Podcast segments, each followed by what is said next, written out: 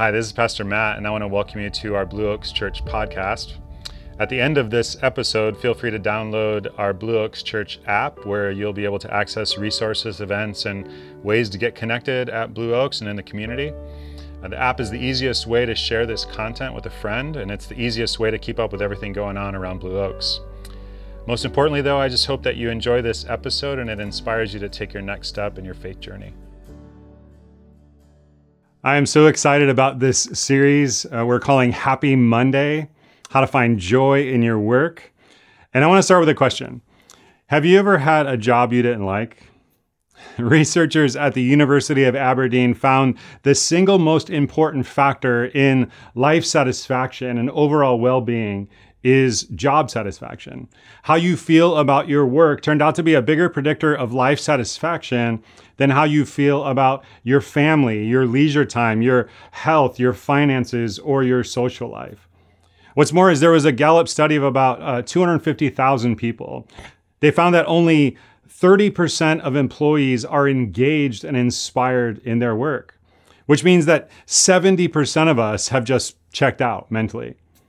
What's more is there has been a, a dramatic increase in stress related illnesses for people who have high speed jobs with tight deadlines, which seems to be the only kind of jobs left anymore. People who are happy in their work tend to be happy in their life. People who are miserable in their work tend to be miserable in their lives. In fact, one study cited by John Maxwell found that outside of genetics, job satisfaction is the number one predictor of how long you will live. Now that you know that, how long do you think you'll live? Do you think you might die at any moment? Your work is incredibly important to your life. What's more than that is your work is incredibly important to God. And so we're doing this series to help bring your work life and your God life into one life. And today we're going to walk through the 10 commandments of work. I mean, if God were to give us 10 instructions about our work life, what would they be? I would say the first commandment of work would be this Thou shalt thank God it's Monday. Why should we thank God it's Monday? Because God invented Monday. God invented work. This is from Genesis chapter 2. By the seventh day, God had finished the work he had been doing. So on the seventh day, he rested from all his work. In other words, the first person to work in the Bible is God. When the writer of Genesis says, in the beginning, God created, that means in the beginning, God was working, He worked. This idea of God who works was actually unique in the ancient world.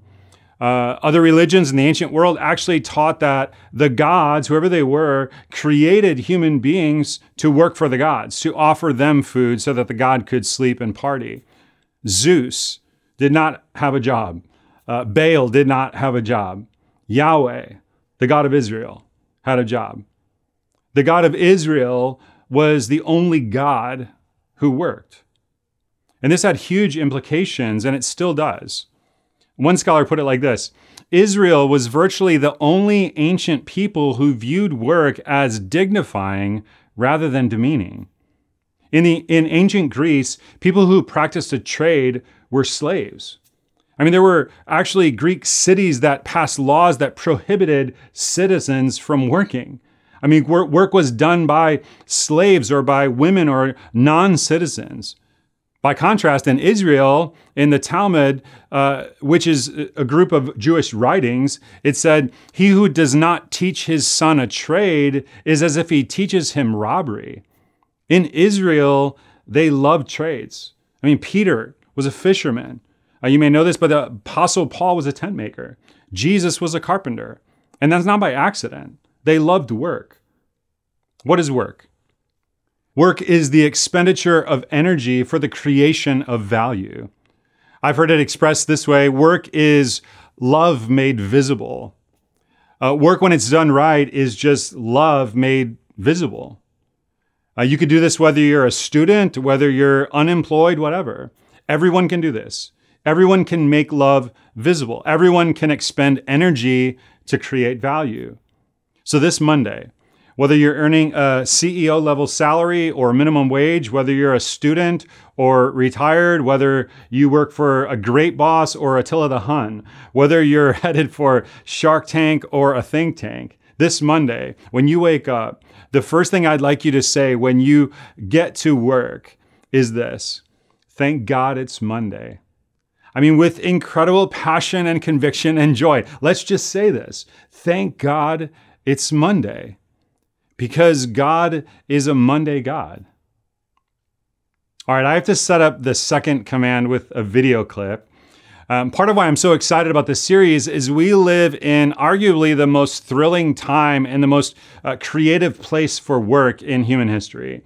I mean, if any followers of Jesus have ever been fired up about work, it ought to be us. Uh, maybe you know about a show called Silicon Valley. Uh, I want to set up this second commandment with a clip from it. Uh, if you've never seen this show, it's a comedy about two nerdy entrepreneurs who are trying to find just the right kind of worker to join their team.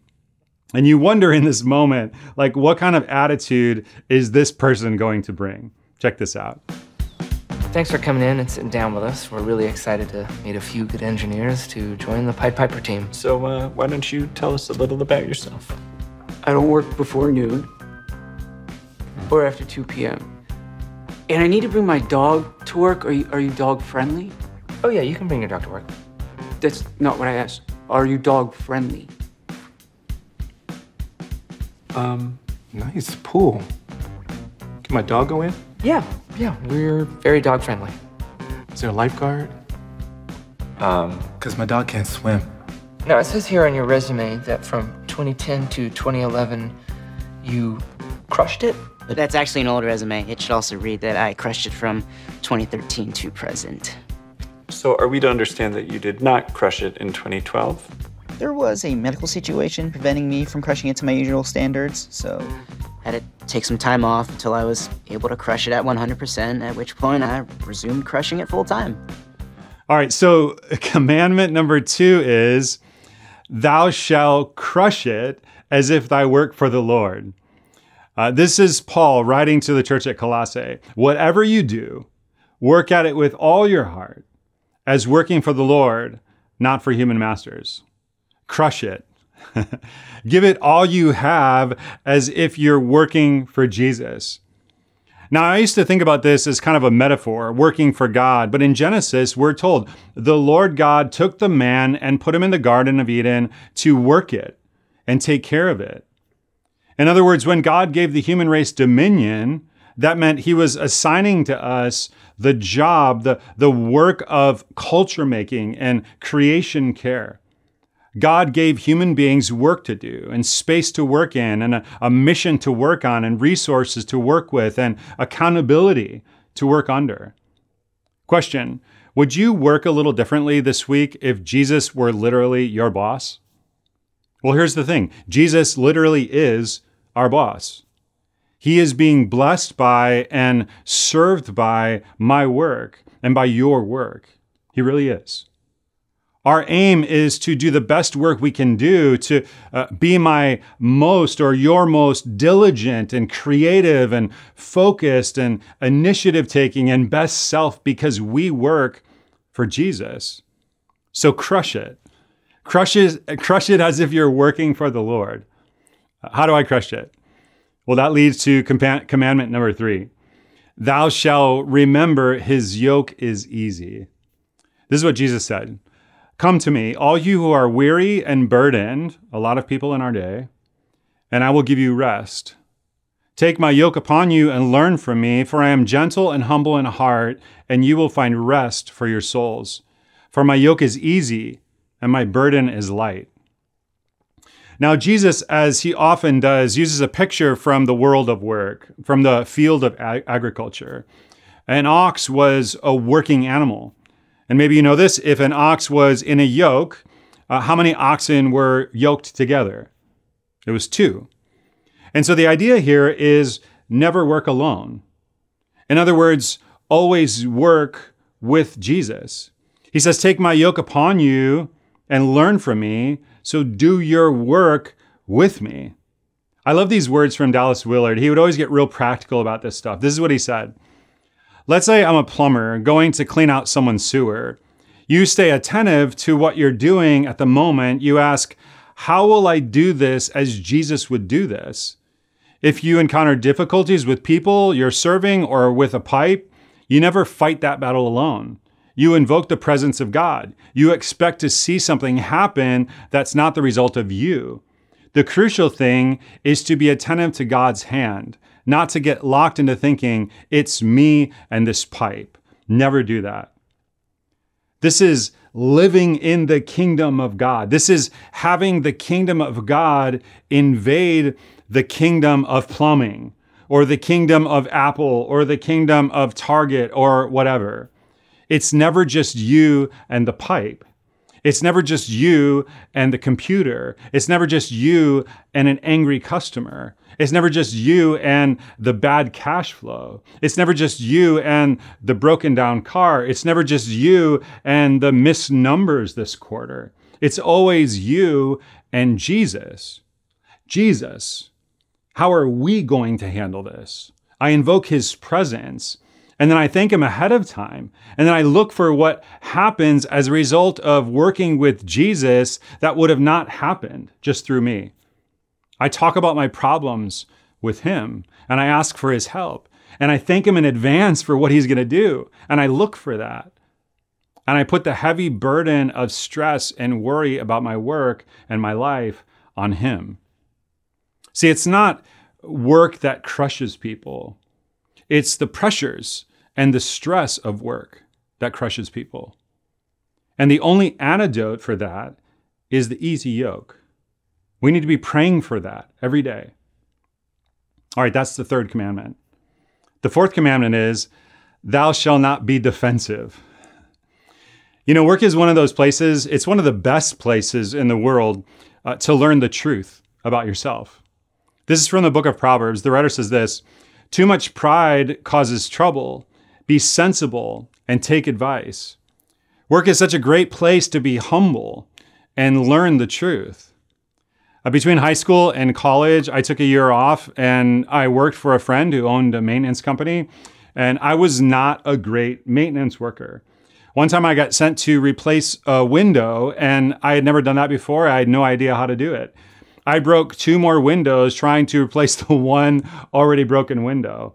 After that, my boss had me work in the finance department. I mean, he thought maybe I should just sit at a desk and use my brain. And I would do less damage that way. and I learned what it feels like to work at a job that you're not good at. And I learned how to receive real honest feedback. I mean, that I was a window breaking, math challenged underachiever. And you know what? I learned to notice and admire people who before then, in my arrogance, I honestly probably would have never appreciated. You see, as followers of Jesus, our worth is already a done deal with God. It's not on the line in our work. Followers of Jesus ought to be the most coachable people in the corporate world. I'll give you a baby step on this one. Invite someone at work who is not your biggest fan to meet with you. Maybe have coffee with them or lunch or something like that and then tell them, in the past, I'm not sure I've received feedback with the best spirit. So would you be willing to tell me what it's like to work with me? What's it like to be on the other side of me? And then listen and take notes. Don't explain, don't defend, don't solve, just listen. All right, commandment number five is this Thou shalt not compare thy career advancement with others. The writer of Proverbs said, A heart at peace gives life to the body, but envy rots the bones. Work is just a place where all the ugly stuff comes to the surface. I was talking to a business guy once. He was telling me, you know, I'll read articles about other guys in my field, and uh, I always look to see how old they are. And if they've climbed higher than me, but they're older than me, well, I'm okay with that. But when I start seeing guys who have outperformed me and they're younger than me, something inside me uh, just starts to uh, get disrupted by that. It's it's a painful thing inside. Have you ever envied someone for their job or their office? I mean, seriously, have you ever envied someone else's job or office or title or career or salary or boss or abilities. Envy is just not an optimal life enhance, enhancement strategy. Now, of course, you can't stop envying by trying really hard to stop envying. It gets way down deep inside of us, into our bodies and into our synapses. I mean, I'll tell you uh, something that has helped me in this area. It's to start praying for the person that I envy, praying that they would succeed even more. I mean, it's hard to just sincerely pray to God for someone to soar and then to like envy that person at the same time. For at least those couple moments when I'm praying, I find God is helping me to be liberated.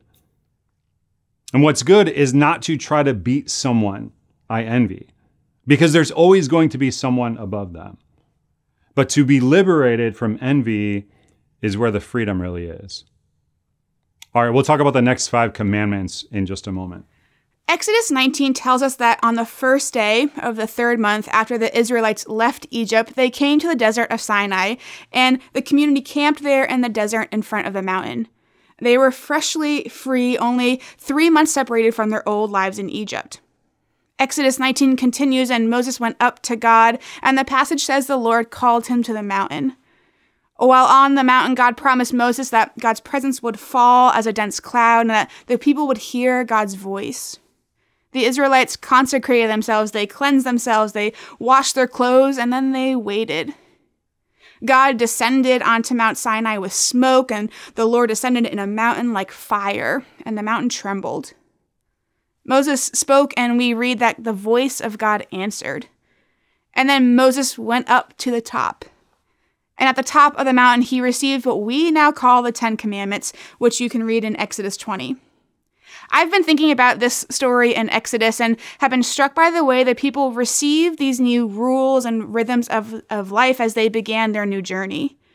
See, for 400 years, the Israelites knew only one way of life in Egypt, and then they found themselves free.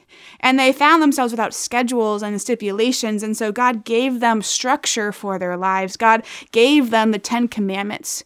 And he gave them these rules for society and community and guidelines for how to interact with a God that now dwelled literally amongst them.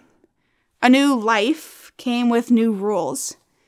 And Matt's doing something similar now. We tend to approach work with a certain mindset. Maybe you approach work full of love and admiration. Work is the best possible thing ever, and it never disappoints you or annoys you or challenges you. But for most of us, or at least 70% of us, according to the stats that Matt started with, we approach work with challenges. We may struggle with burnout or disappointment. We may really dislike a boss or a colleague. We may be burdened or, or joyless in our jobs. But now we have the beginning of new commandments like the Israelites who shifted their daily rhythms in and through the commandments they received in Exodus 20, we can, with these reminders, start shifting the way we approach and do work. Uh, so, which of the first five commandments has challenged you so far? Do you need to spend more time thanking God it's Monday? Do you need to crush it more knowing that you work with and for God? Do you need to unburden your yoke or work on being a little less defensive? Are you comparing yourself to others? Take a minute right now. Highlight or star or circle that commandment you want to work on. And if you're a perfect five for five crushing it, just wait because Matt's going to be talking about the other five commandments we have for work. And I encourage you to not only write them on your list, but to really spend time listening to the Spirit and finding which commandment you can work on this week. Let's rejoin Matt. All right, commandment number six is this Thou shalt expect problems. We have this strange tendency, you know, we expect to go to work, but then we're surprised when we have problems. We don't expect work to be hard. Work is hard. I mean, that's why they call it work. It's always hard. And part of what happened at the fall when sin entered the picture is work got all messed up. See, sometimes some people think work came because of the fall, and before the fall, there was no work. They believe that someday, you know, when they go to heaven, like they're just going to sit around. It'll just be like this eternal vacation and time for work will be done. That's not true. God Himself worked before the fall. God gave people work to do before the fall. And what happened at the fall when sin entered the picture is work got messed up. And God said, now the ground will produce thorns and thistles. Now you're going to be at odds with the environment and you'll eat by the sweat of your brow. So before the fall, work was no sweat, but now we're disconnected. We're at odds. One of the pictures of discipleship Jesus gives is from the world of work, where he says, No one who puts a hand to the plow and looks back is fit for service in the kingdom of God. I mean, this is about being a follower of Jesus, being a disciple of him. No one who puts their hand to the plow and looks back is fit for service. Of course, this could be applied to uh, uh, metaphorically to lots and lots of different areas of following Jesus, but it actually starts literally. If I'm plowing, the ground will be hard. I mean, if it wasn't hard, I wouldn't need to plow it. How would Jesus plow if he were a farmer? I mean, he would uh, he wouldn't take five steps and say, you know, hey, this is hard. I think I'm going to quit. He would keep going. And he'll help me keep going because it's never just me and the plow. It's never just me and the pipe.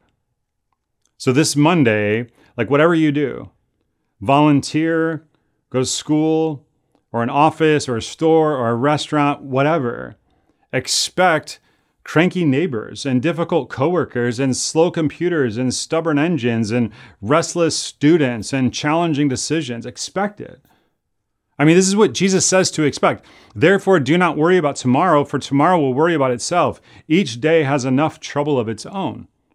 Which days? Each day, each and every day. How much trouble? Enough trouble. So there's trouble today. There's trouble tomorrow. You can count on it. I mean, if you want to know what you can count on tomorrow, count on trouble. That's what Jesus said. Work is full of problems. The idea that I ought to be just the, in this great place where I experience like self fulfillment and nonstop, like easy creativity, and everyone just kind of like cheers me on. I mean, that's why they call it work. Trouble today, trouble tomorrow. Count on it. All right, commandment number seven. Thou shalt embrace thy real workplace today over thy imaginary workplace tomorrow. Embrace your real work today, whatever it is, however humble, however difficult, uh, over your imaginary, grandiose, you know, marvelous, success driven work tomorrow. The writer of Ecclesiastes says, Whatever your hand finds to do, do it with all your might.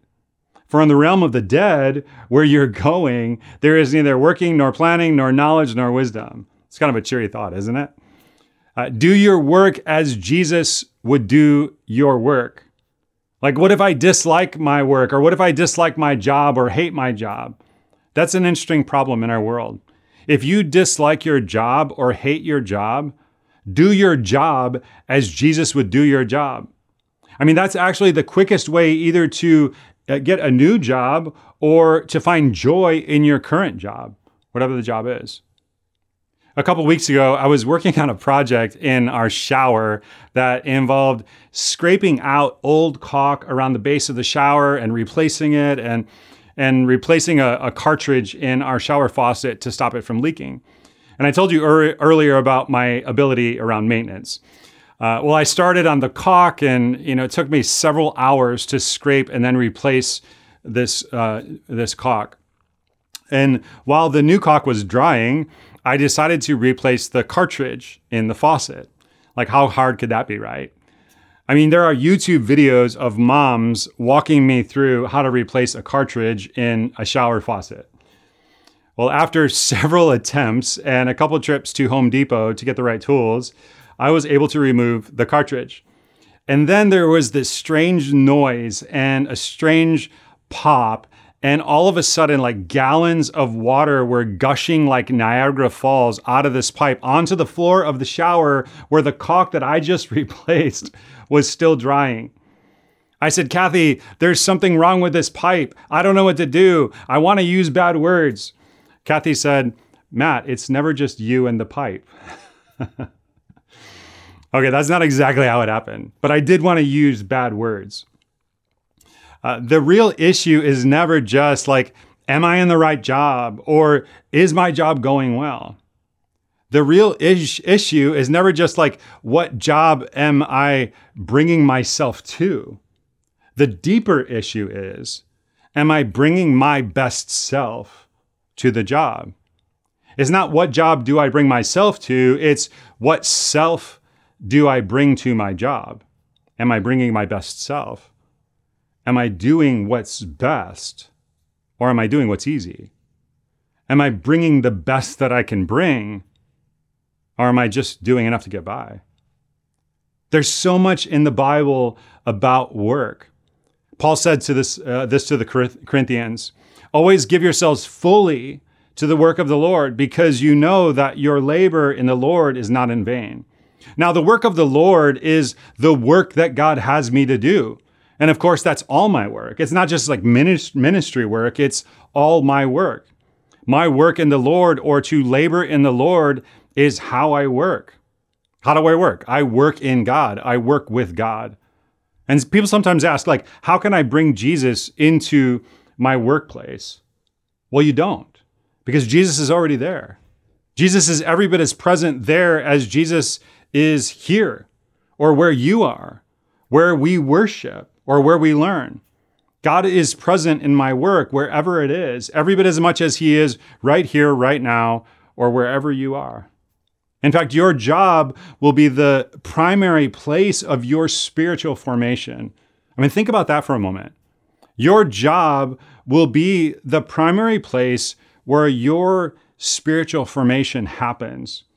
Spiritual formation is really an important phrase, and we've talked about this a lot before. It's quite simple. It's just the process of shaping your inner thoughts and desires and habits and choices. Everyone is being formed spiritually. Everyone, uh, no matter where they are, what they believe, is being formed spiritually all the time, not just Christians. It's not just like an extra credit deal.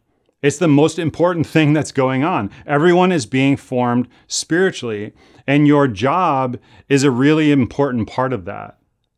How many hours a week does the average person in the Bay Area work? Okay, let's just say 40, just as a joke. Uh, how many hours does the average person in the Bay Area go to church? All right, let's just say one for fun, right? Here's the deal 40 hours uh, or, or more at work and one hour, and for most people, it's a lot less than that, at church. The goal is not to try to undo what happens in 40 hours by what happens in one hour. The goal is not even primarily to keep making the amount of time that people spend in the church higher and the church that they spend at work lower. I mean, the goal is to learn to be with Jesus in the 40 hours a week that you're at work because he's already there, because he cares about that place every bit as much as he cares about what happens in the church. You see, part of the reason we do this service is so that you can learn and be encouraged and worship God and remember that He's in charge, and then take all of that with you into your world at work. All right, commandment number eight Thou shalt expand thy network. Uh, the writer of Ecclesiastes says, Two are better than one because they have a good return for their labor. Notice this actually has a work reference because they receive a good return on their work. You see, the idea of being, being linked in started long before our day. And the best way to build a network, the best way to be linked in, is to just help people. I mean, just be interested in people. One of the people I've learned about this from now for the past 10 years or so is Ruth McIntosh. Uh, Ruth was one of our board members, and she served faithfully at Blue Oaks for the last 10 years. Uh, Ruth has had one of the greatest work lives I've known. And the main thing I see in Ruth is she is genuinely interested in everyone she meets. I will guarantee you that if you know Ruth and you ask her, How are you? she'll say, More important, how are you? I mean, if there's a question I've heard Ruth ask once, I've literally heard it, heard her ask it a thousand times. How can I help? I mean, you can tell if you get to know her, it's not that she's like thinking, you know, I have to try to be helpful. I mean, she likes doing it and she almost always finds a way to help. And it doesn't mean that she's a doormat. It doesn't mean that she's like never getting anything done herself. She was an air traffic controller. And a lot of people don't think of being an air traffic controller as a as a helping profession. But with Ruth, uh, it was a helping profession. Uh, last week, I was out for a run and I was listening to a, a leadership podcast, and a car slowed down in front of me, and the driver rolled down the window and asked, "Could you help me with directions?" And honestly, my first thought was like, "Don't you know how to use Waze?" Like, I, I don't want to stop and help you. I'm not even sure I know what the right directions are. Besides, I'm busy. I'm listening to a podcast on servant leadership. and then the thought occurred to me it's never just me in the pipe. It's never just me in the pipe. So I said to the person, All right, just follow me. I'm going to run ahead and I'll get you on the street that you want to be on. And it was such a tiny thing, but it felt so good to think, I can help. Literally, five minutes later, another car stopped and another driver asked, Could you help me? And this time I was like, You know what? I'd be thrilled to help you. Like, move over. I'll drive there if you want me to. You know, I'd love to do this. One of the most important assets you bring to your work is the network of people you learn from and connect with. The best way to build that is with one question. This Monday, after you say, Thank God it's Monday, just practice saying, How can I help? After you say, God, thank you that it's Monday and I get to work, just practice saying, How can I help? All right, commandment number nine Thou shalt remember those who cannot find work. One of the worst parts of unemployment, because God made us to work, is so often there's this stigma attached to it. People can feel shame. People experience rejection or the sense of not being wanted. One of the great heroes in this uh, faith and work department these days is a man in Southern California named Father Greg Boyle. Uh, you might know about him. He started what's called Homeboy Industries. He helps tons of young people get out of gangs. Father Boyle says nothing stops a bullet like a job. And most of these young boys face histories and battles and challenges I can't even imagine. He was saying the largest service they offer to Homeboy Industries is tattoo removal. He told about one of the times he realized the need for that. One guy who had recently gotten, gotten out of prison came to him and had a tattoo on his forehead. This is a young guy recently out of prison, and I won't use the word that he had on his forehead, but it said blank the world. I mean, that's the billboard message on this guy's forehead. And you can imagine where that came from. So he came to Father Boyle and he said, Father Boyle, I'm having a hard time finding a job. And Father Boyle is like, well, you know, let's kind of put our heads together and see if we can figure something out to do. And so they went into the tattoo removal business, among other things. Father Boyle says the gang world is so hard to get out of. He's now buried 185 kids, and it kills him every time. But he saved way more. You know, I can take my ability to work for granted so easily. If you're working, it's possible for you to forget that your education and your mind and your IQ and your ability to persevere and your energy and your body and your opportunities and your timing are all gifts from God that you did nothing to earn.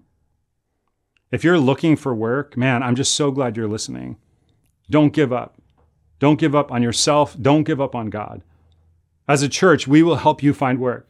Maybe the greatest single need for people looking for work is that you would get encouragement and connection with other people who are maybe in the same situation, who, who have been there recently. One other word here.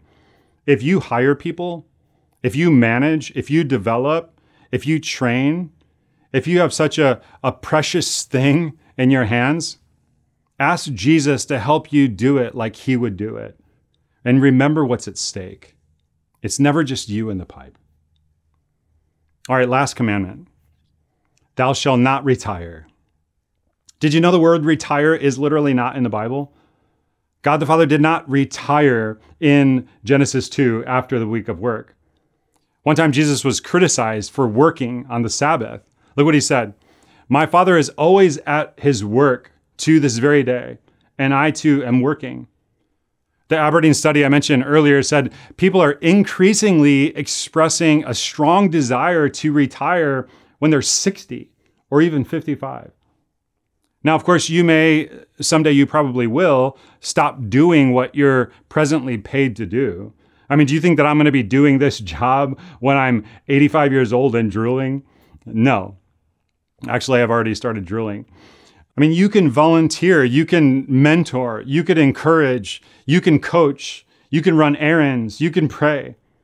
The point is, whatever your age, whatever your stage of life, um, you're not about this pursuit of like pleasant manageability. God didn't make you for that. It's about joining in the work of God. There's a reason we say, thank God it's Monday. Uh, what's the day before Monday?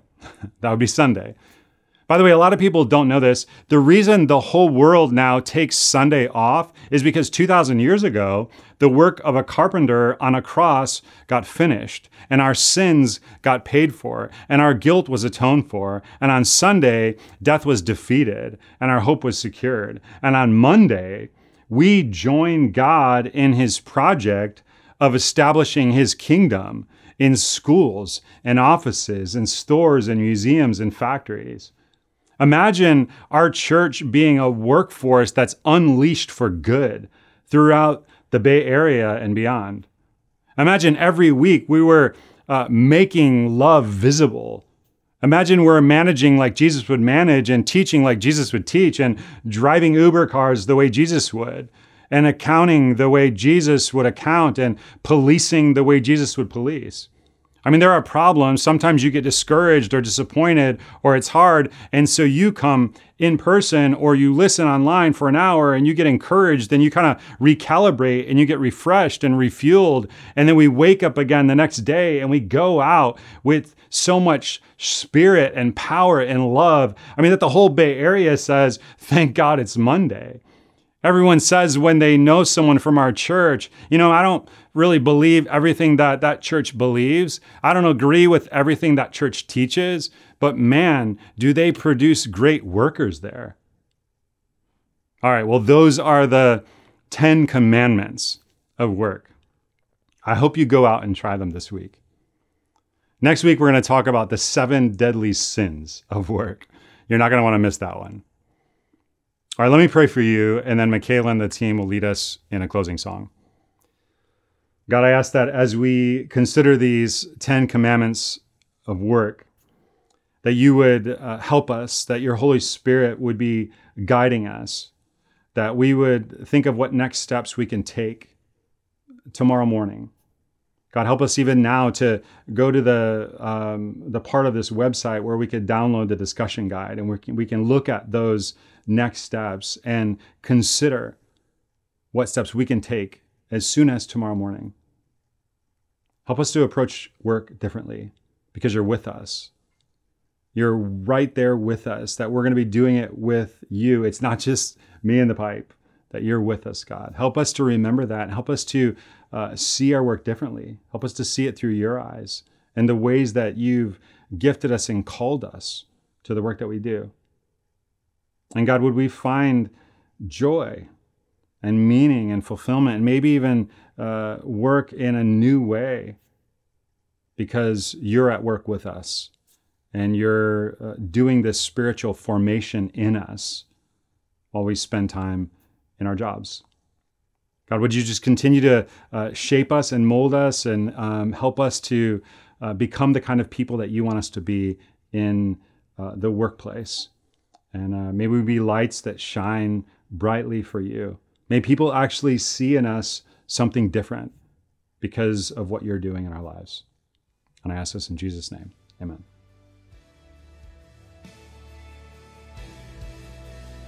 Hey, once again, thanks for listening. We hope you found something in this week's message to take away and apply to your life this week.